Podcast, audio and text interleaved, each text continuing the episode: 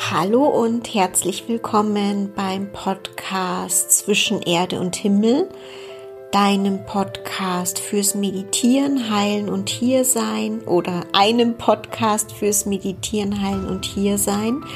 Mein Name ist Brigitte Nickel und ich habe heute ein spannendes Thema von einer Teilnehmerin von mir, die eine Frage über das Thema Karma stellt. Eine, ein herausforderndes Thema, weil es ja sehr, sehr vielschichtig und erstmal gar nicht so leicht zu greifen ist.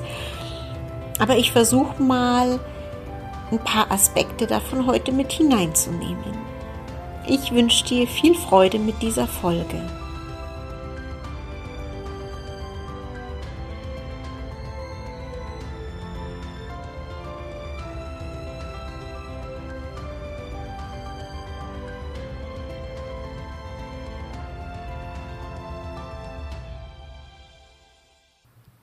Okay, also die Frage dieser Frau, dieser Teilnehmerin lautet, ich frage mich, was alles unser Karma beeinflusst.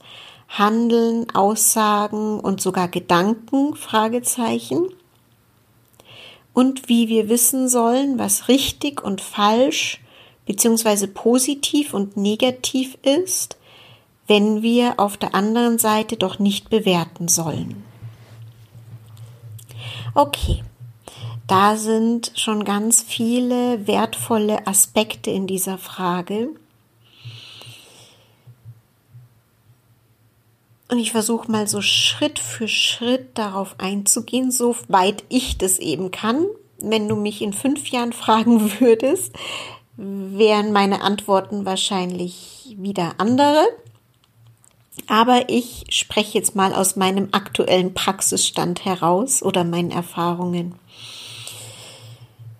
Was ich im Laufe der letzten 16 Jahre Praxis erleben durfte, ist, dass wir schon mit gewissem Karma auf die Welt kommen.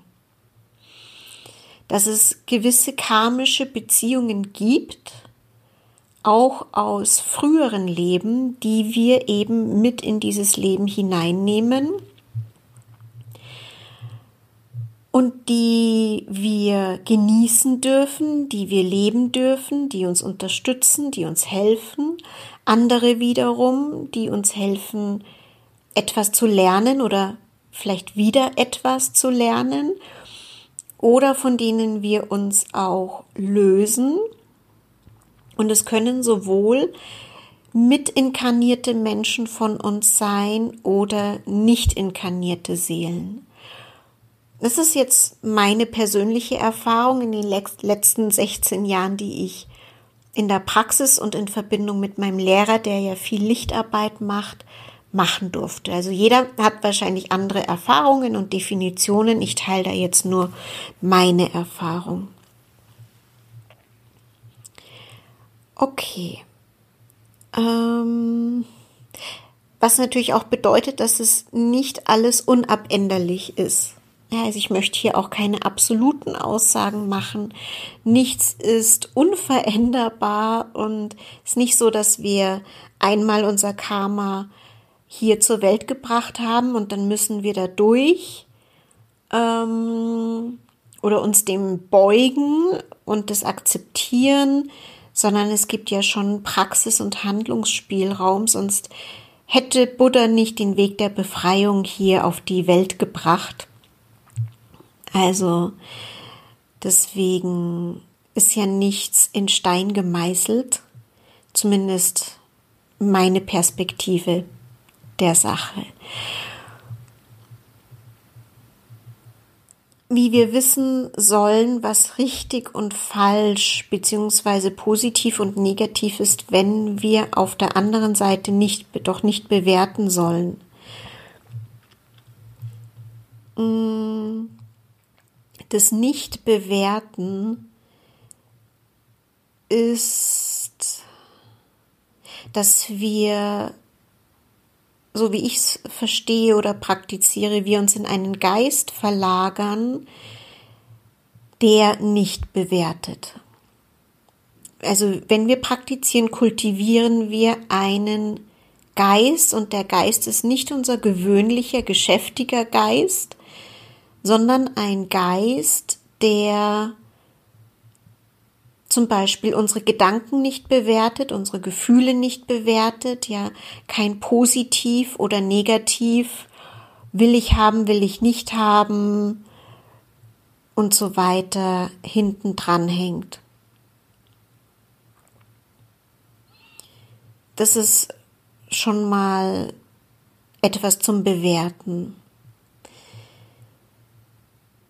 Wie wir wissen können, was richtig und was falsch ist, ich glaube, dass wir alle ein Gefühl in unserem Herzen haben, was richtig und was falsch ist.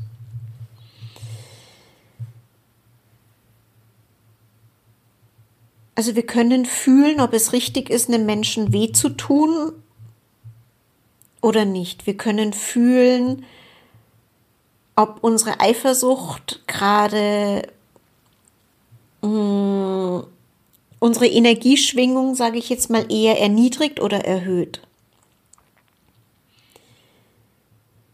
Das bedeutet nicht, dass wir das dann bewerten und verurteilen oder so.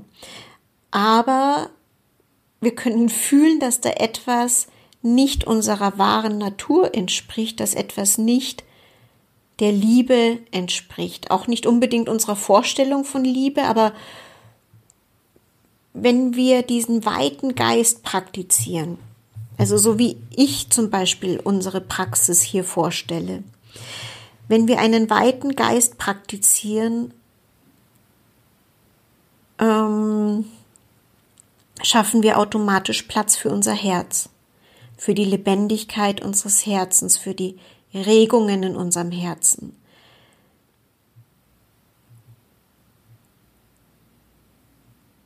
Und wir lernen unser Herz zu reinigen, die Überlagerungen unseres Herzens zu erkennen. Es ist ja nicht so, dass wir in unser Herz gehen und wir fühlen gleich die Liebe und die Verbundenheit zu Gott und alles ist wunderbar. Dann wären die Leute, die in die Klöster gehen würden, alle bescheuert ja, die jahrelang praktizieren, dann wären die Meister, die sich jahrelang zurückziehen, um äh, Erleuchtung und Samadhi zu erlangen, dann bräuchte man keine Praxis mehr. Ja, also da ist ja schon auch ein Weg dahinter. Das heißt, wenn wir unser Herz reinigen auch, können wir ja immer deutlicher fühlen, was richtig und was falsch ist.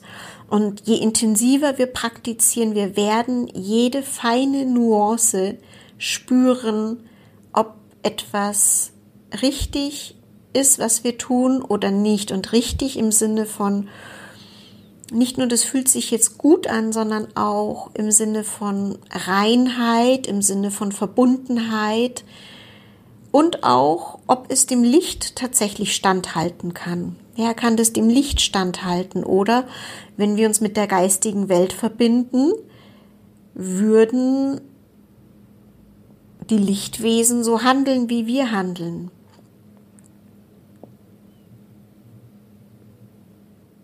Also so viel zum Bewerten und zum Wissen beziehungsweise fühlen, was richtig und was falsch ist. Dieses Wissen ist sonst bloß wieder unser geschäftiger Geist, der sagt, so ist es falsch, so ist es richtig. Jetzt machst du ein, Punkte eins, zwei, drei und dann bist du vom Karma befreit. Ja.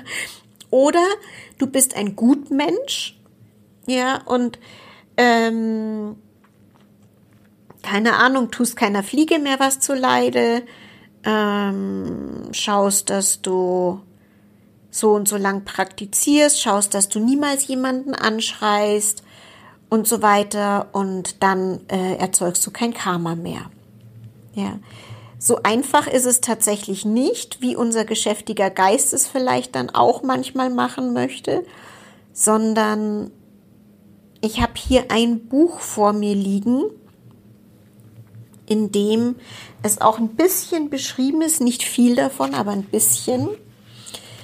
Das Buch heißt Übung der Nacht von Tenzin Wangyal Rinpoche.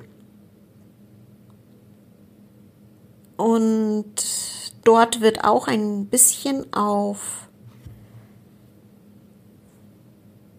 Karma eingegangen. Ich habe eine kurze Passage nur herausgesucht, weil es dort ja doch sehr viel um Schlaf und Traum geht und unser Thema ja eher Karma ist. Ich lese dir mal die Definition von Karma hier vor. Karma bedeutet Handeln oder Tat. Karmische Spuren sind Folgen des Handelns. Sie bleiben im Bewusstseinsstrom erhalten und beeinflussen unsere Zukunft. Wir können uns dem Verständnis karmischer Spuren annähern, wenn wir an die im Westen sogenannten Tendenzen im Unbewussten denken.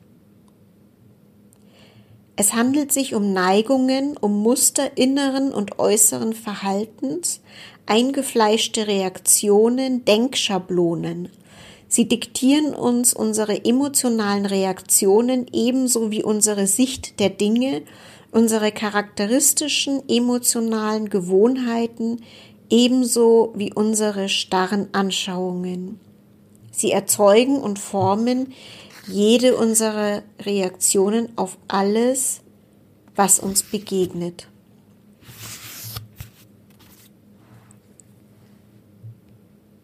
Die karmischen Spuren, die im Geist zurückbleiben, sind wie Samen. Wie bei allen Samen müssen auch hier bestimmte Bedingungen gegeben sein, damit sie wirksam werden können. Ein Samenkorn braucht die richtige Mischung aus Feuchtigkeit, Licht, Nährstoffen und Wärme, um keimen und wachsen zu können. Und so manifestiert sich auch eine karmische Spur dann, wenn die richtigen Umstände vorliegen. Die Elemente der Situation, die zur Manifestation des Karma führen, nennt man sekundäre Ursachen oder Bedingungen.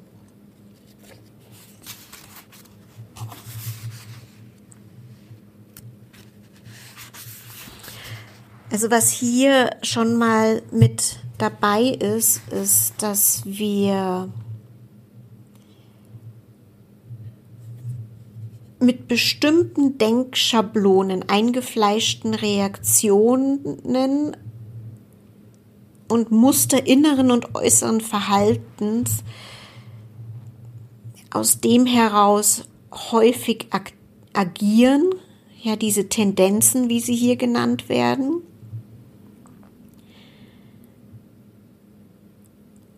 aus denen wir dann heraus emotional reagieren. Klar, und so wie wir geschalten sind, so reagieren wir dann auch, je nachdem, welche Erfahrungen wir gemacht haben. Und das schließt frühere Leben ein, sowohl wie auch diese Leben.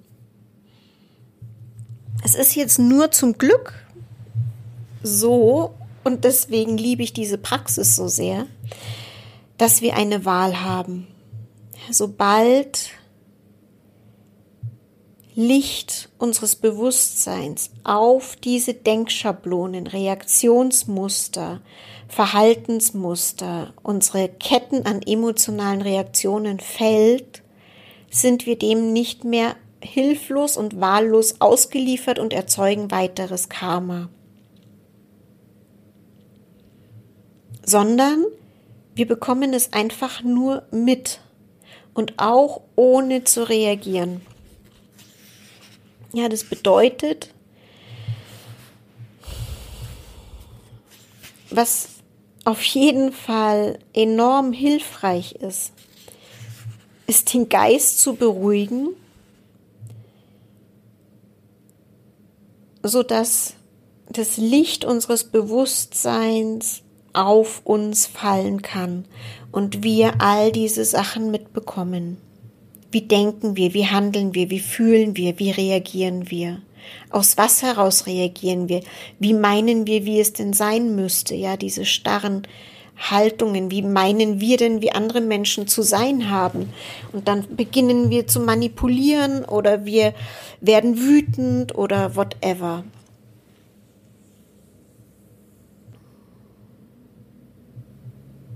Ja, also Punkt eins ist für mich die ganz essentielle Praxis, das alles mitzubekommen.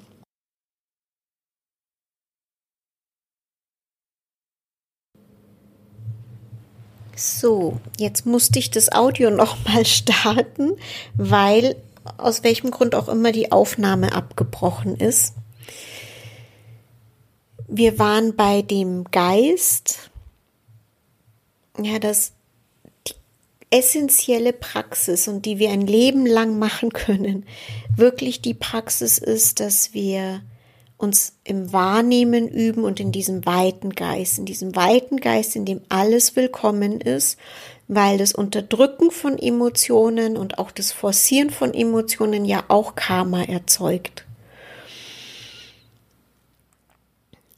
Und das, deswegen ist die Praxis so, wie wir praktizieren, dass wir diesen weiten Geist kultivieren, dass wir unser Herz lebendig sein lassen, und dass alles darin auftauchen darf, eben wie du auch geschrieben hast, ähm, wo nicht bewertet wird. Aber wir fühlen das alles. Und bevor wir reagieren, können wir auch immer innehalten. Also das Innehalten ist auch für mich ein wesentlicher Punkt in der Praxis. Es fällt mir manchmal immer noch unfassbar schwer, weil ich ein sehr impulsiver und emotionaler Typ bin. Aber immer wenn ich das übe, hilft mir das so sehr, nicht zu reagieren.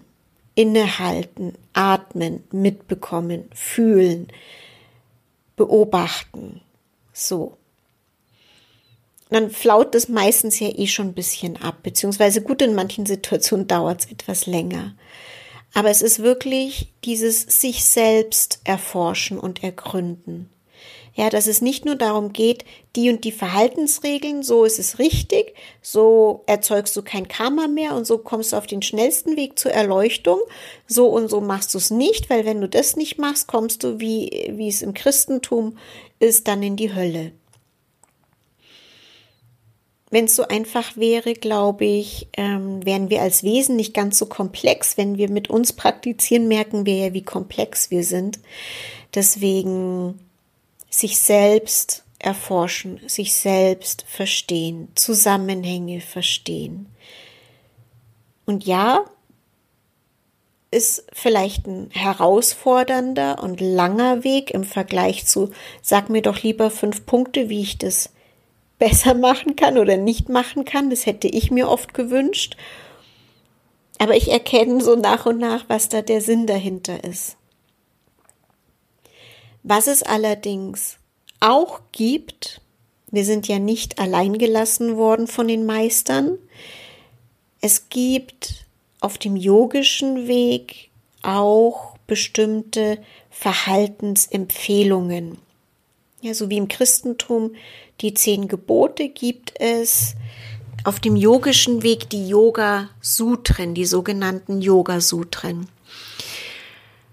Und die heißen Yamas und Niyamas und bilden einfach eine Orientierung im Leben. Also auch hier bitte nicht, das ist richtig, das ist falsch und äh, keine Ahnung, sondern die einfach eine Orientierung im Leben geben. Ja, und das geht auf Patanjali zurück, der eben mm, ja diese Empfehlungen entwickelt hat. Und was sind die Yamas und Niyamas? Also die Niyamas ähm, also erstmal Patanjali hat den achtgliedrigen Weg ins Leben gerufen. Und die acht Glieder des Yoga-Weges sind Yama, Niyama, Asana, also die Körperhaltungen, Pranayama, die Atemübungen, Pratyahara, der Rückzug der Sinne, Dharana, die Konzentration, Dhyana, die Meditation und Samadhi, die Erleuchtung.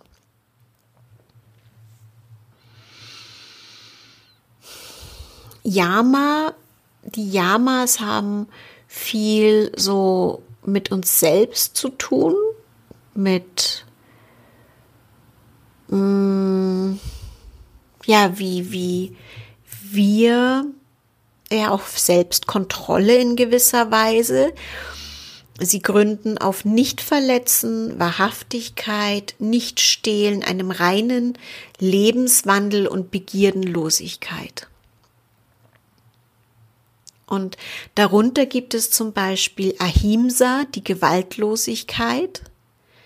Und zwar nicht nur Gewaltlosigkeit anderen fühlenden Wesen gegenüber, sondern auch den eigenen Gedanken, in den eigenen Gedanken, auch ähm, ob wir uns gesund ernähren oder ungesund und dadurch unserem Körper schädigen.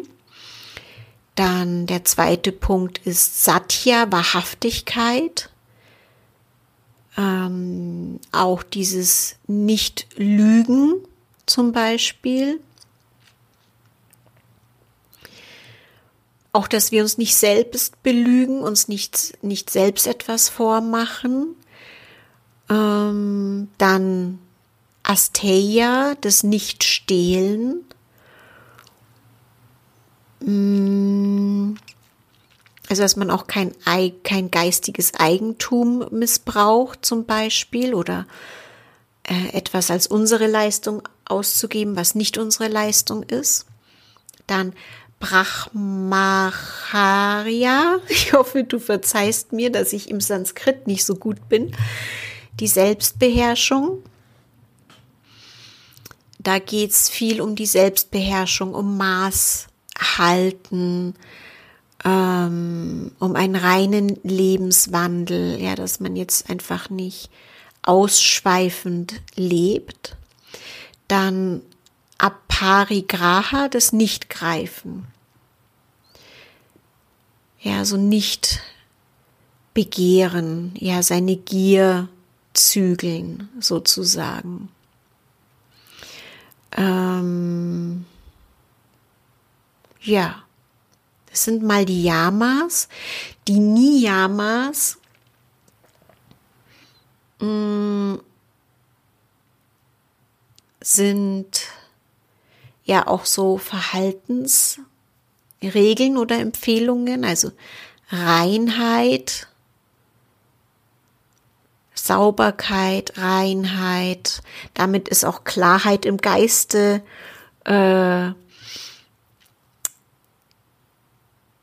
gedacht, körperliche Hygiene, saubere Gedanken, saubere Wohnumgebung, aufgeräumter Arbeitsplatz, Minimalismus zum Beispiel, Santosha, die Zufriedenheit, ja, dass wir auch wirklich uns erlauben, alles so anzunehmen, wie es kommt und zufrieden sein zu dem, mit dem es ist, also dass wir wirklich die Haltung der Abneigung ähm, oder Ablehnung so nach und nach aufgeben, was wir vorher hatten mit dem weiten Geist zum Beispiel, den Geist der Annahme.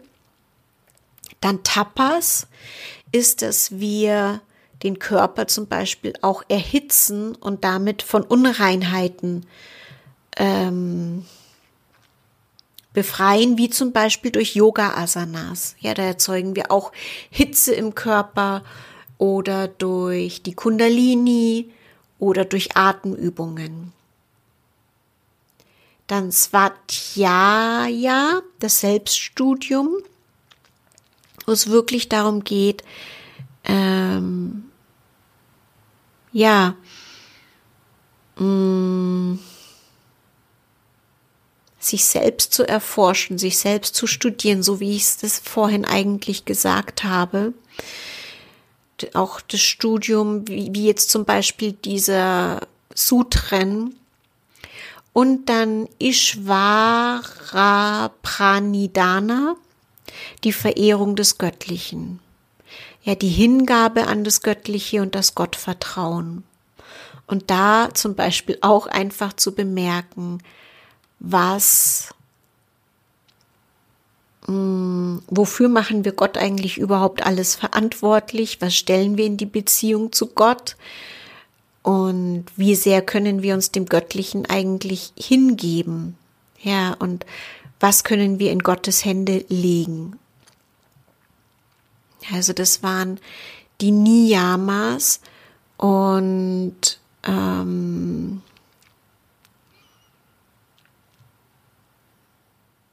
genau, ich hoffe, dass das verständlich ist, worauf ich in dieser Folge auch hinaus möchte. Ich versuche es mal zusammenzufassen, weil es war jetzt doch in kurzer Zeit viel Input. Ich hoffe, ich habe deine Frage halbwegs beantworten können, zumindest in dem Maß, wie ich es heute eben kann. Okay. Ähm also, was hatten wir?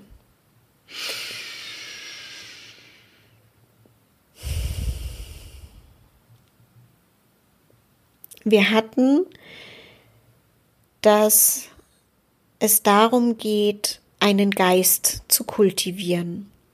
Einen Geist, in dem wir uns selbst beobachten können und all unsere starren Anschauungen, unsere Muster, unsere Reaktionen im Blick zu haben. Und wir müssen nicht immer alles gleich verändern und transformieren können, sondern wir haben es im Blick. Ja, und merken, ah, interessant, das und das löst es in mir aus und so weiter. Dann eben auch diesen Geist, der nicht bewertet. Dadurch schaffen wir Platz für unser Herz, für die Regungen unseres Herzens.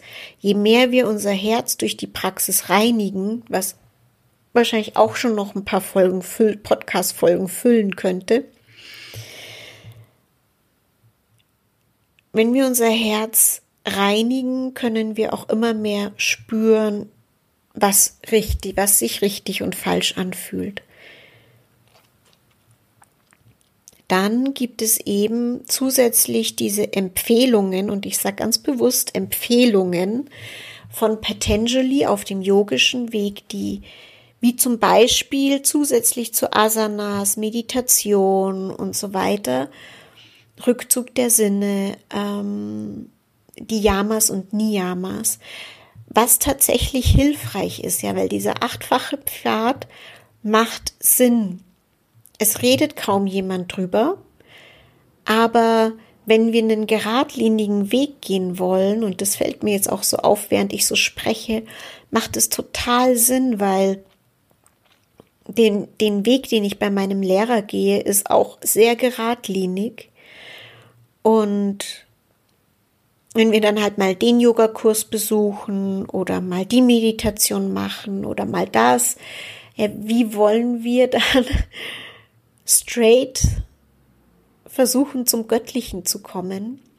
Oder gibt es da nicht einen sehr geradlinigen Weg, ja, wie der Aufstieg der Kundalini entlang unserer Wirbelsäule nach oben?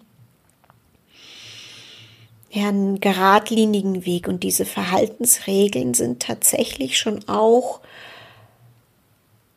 sehr, die geben uns eine Richtung vor. Ja, wir können sie nutzen oder nicht, aber wir können wahrscheinlich auch fühlen, was es mit uns tut. Ja, dieses Nicht-Lügen oder Ahimsa, die Gewaltlosigkeit. Ja, wie gewalttätig sind meine Gedanken mir selbst gegenüber? Wie gewalttätig bin ich in Gedanken anderen gegenüber und so weiter. Ja, und das heißt nicht, dass wir uns deswegen gleich immer total schlecht fühlen, sondern was auch mein Hauptanliegen in dieser Folge ist, erforschen und erforschen und ergründen. Und alles weitere wird sich zeigen, auch karmische Verbindungen werden wir, je mehr wir praktizieren, werden wir das fühlen. Wir werden fühlen, wie wir vielleicht mit wem verbunden sind. Ja, in, in einer Lichtenergiearbeit, wie es der Daniel zum Beispiel macht, tauchen auf einmal Dinge aus früheren Inkarnationen auf. Also wir müssen da nicht suchen, sondern die Praxis macht es schon auch für uns.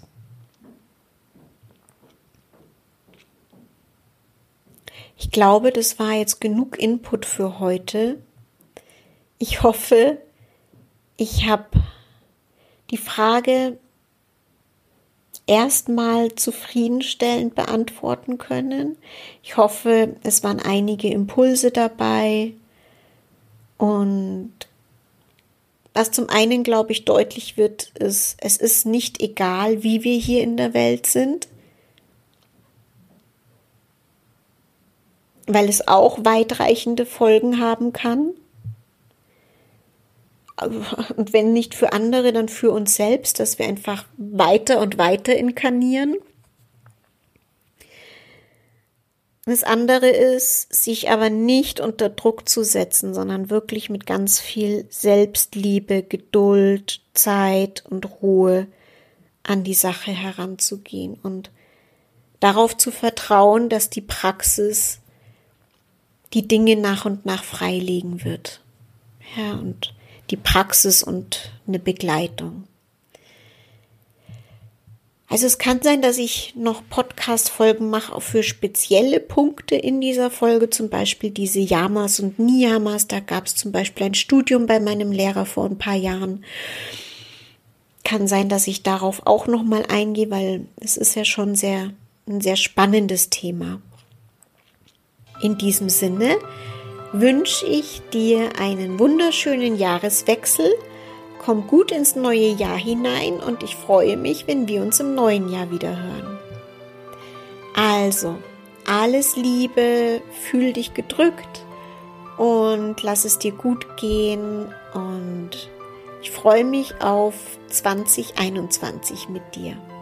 Alles Liebe, deine Brigitte.